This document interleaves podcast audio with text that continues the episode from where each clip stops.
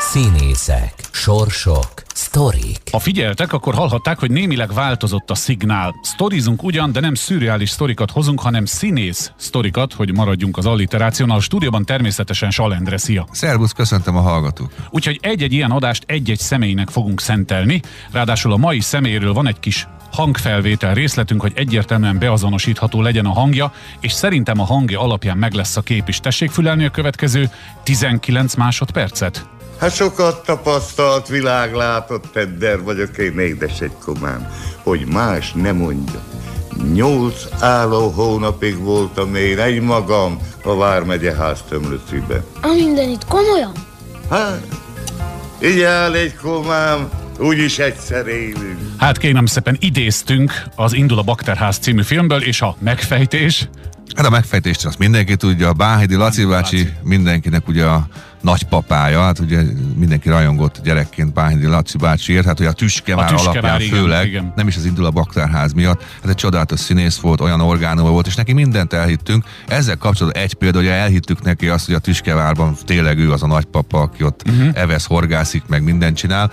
Csak egy példa, hogy játszott a Talpalatnyi Föld című filmben, és a kubikust alakított, és hát ugye voltak statiszták, de azok igazi kubikusok voltak, és a filmforgatás közepén az egyik odafordult Bándi Laci bácsihoz, hogy, hogy mondja már meg, hogy hogyan sikerült elérni, hogy bevegyék a stábba kubikusként. Tehát annyira hitelesen Aha, tudott játszani. Még ők is, még ők is. Hofi Géza mondta egyszer róla a hangja alapján, hogy Bánhidi Laci bácsi mindig olyan volt, mintha szekkéren beszélne. De jól eltalálta, és tényleg volt egy sajátságos stílusa, de hát ennél nyilván gazdagabb az élete, mint hogy a hanglejtését taglaljuk. Hogyne, egy, egyébként Szatmár Németibe született a mai Románia területén, és református teológiára iratkozott be, de közben elkísérte jó barátját Balázs Samut, aki később híres színész lett szintén a felvételére, és hát neki szegezték a kérdés, hogy ha már itt van, akkor mondjon már egy valami verset. Tényleg?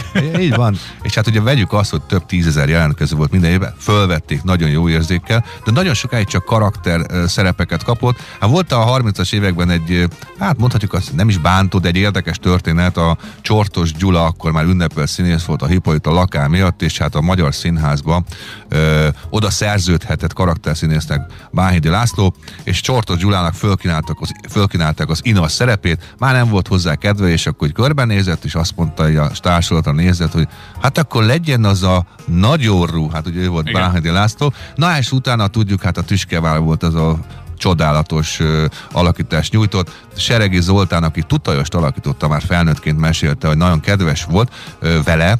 Az első forgatási napon odajött hozzá, és mondta, hogy ha ha valami gondja van a stábbal, akkor szóljon neki, de egyébként ő egy ilyen kicsit magányos emberke volt mindig, és hát azt is magának való inkább? Magának való volt, de mellette nagyon jó humora volt, és hát azt tudjuk, hogy szerette az italt is, viszont nagyon szerette az állatokat. Hát ezzel kapcsolatban is csodálatos történet, amikor már ő visszavonult idősebb korába, akkor a Csepel-sziget mellett egy ilyen kis halásztanyát vásárolt magának, és ott, ott tényleg úgy viselkedett, mint, mint Matula bácsi. Matula bácsi igen. És volt egy olyan történet, hogy hogy a kertjében voltak kis rigók, és imádta őket, és hát a szomszéd káposztaföldet megpermetezték, és hát szegény rigók meghozták onnan a kukacokat, és az összes elpusztult. Ezt úgy mesélte el, mint tényleg egy a hatalmas tragédia, az is volt, és hát azt is lehet tudni, hogy időskorában papagájt tartott, és vett magának egy kis aranyhörcsögöt, és amikor megkérdezték tőle, hogy hát mi ez az aranyhörcsög, hát azt mondta, hogy úgy látszik, hogy 100 forint is lehet szeretetet vásárolni. Ha, nagyon szép sztori, eszembe jutott, nem tudom, hogy Mezei Máriára sort fogsz keríteni, de ő is nagy állatbarát volt.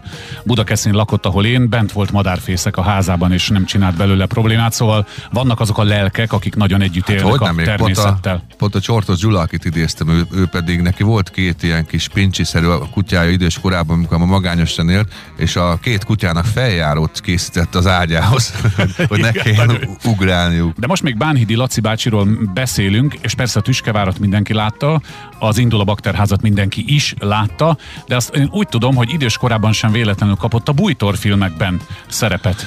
Bújtor Istvánnak nagyon, Bújtor István nagyon tisztelte Bánhidi Laci bácsit, és hát ő is tett volna azért, hogy kapjon valamifajta kitüntetés. Hát gondoljuk el azt, hogy itt egy ilyen ember, aki aztán tényleg gyerekkorú meghatározó figurája, és nem kapott semmit. Semmit? De semmit az ég a még utóbb, utóbb se kapott semmit. Ö, ezt egyébként érzékelt, hogy Bújtor csinált vele egy nagy interjút, egy színészportrét, az most is megnézhető a Youtube-on, és ott látszik az a szeretet, ahogy felé fordul. Hát nagyon tisztelte, és ezért szerepelt a bújtorfilmekbe, és hát tudjuk, hogy közbehalt meg szegény, tehát a következő bújtorfilme már nem szerepelhetett a figura, és ezt a filmet meg is örökítették. Hát van rá utalás, hogy, hogy hát ő már nem jön többet. Na erre most így nem emlékszem, de biztos, hogy így volt. Ennek nem néztem utána. Hát egy, egy gazdag életút, egy, egy természetkedvelő, és ezek szerint akkor a szerénysége jön le nekem ebből a ebből a kis rövidke bemutatóból. Hát például a szerény volt, de mellett azt sem kevesen tudják, hogy nagyon jó házasságban élt, egyszer házasodott, és hát nagyon hosszú ideig élt a Szent István között, 22 számolt a családjával, két gyermeke született, sosem beszélt a magánéletéről.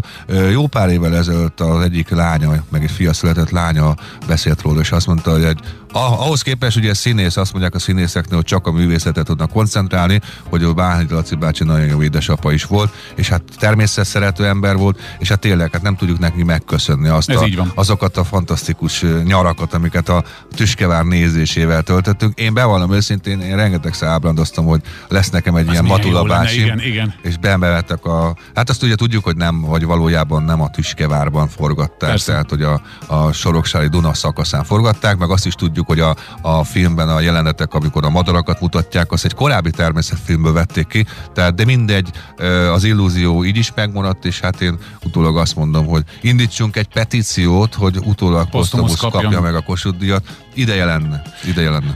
Még egy dolgot hozzátennék, a kedves hallgatók, ha a Szent István körúton járjanak, nem tudom, remélem van tábla, ami a nevét van. őrzi, de a házszámot azért mondjuk, Szent István körút 22 azt a házszámot érdemes megnézni, és a falát, hogy van-e valami. Még kb. fél percünk van hátra, ugye újabb könyvön dolgozol, és amiről itt beszélgettünk a zene alatt, ami nekem megütötte a fülemet, hogy nyilván abból fakadólag, hogy rengeteg régi újságot néztél át. Ebben a könyvedben ez ilyen én úgy fogalmaztam, hogy Google-mentes, ugye? Ezt azért mondjuk el, mert manapság, ha valamit tudni akarunk, akkor bepötyögjük, és ott van az info, miközben egy csomó minden meg mégsem elérhető ott. Hát így van, én, én arra törekedtem, hogy csak olyan információkat írjak meg színészekről, színésznőkről, magyar legendákról, amiket nem ismerhetnek a, az új generációk, a régi történetek. Én nem használtam a Google-t, tehát, és a Wikipédiát se? Hát Isten ments, a Wikipédia az nem erre való.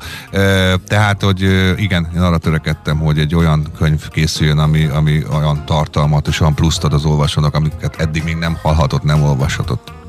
Ez nagyon jó. Egyébként mond, egy példa jutott eszembe, mondjuk megjelent az új tükörmagazinban, vagy valamelyik újságban egy, egy sztori, egy történet mondjuk Bánhidi Lászlóról, akkor azt az újságot vetted elő, mert ezt így nem hiszem, hogy beírom a Google-ba, hogy új tükörmagazin Bánhidi László, akkor bármit is fogok találni. E, nem, ehhez rengeteg újsága van szükség, tehát én nekem, húha, hát a padlásom már tele van, tehát rengeteg újságom van, komplet évfolyamok megvannak, tehát Igen. nincs olyan nehéz dolgom. Lapozgatok, bejelölgetem, és hát ez egy hosszú kutatómunka még összeáll egy ilyen port portré.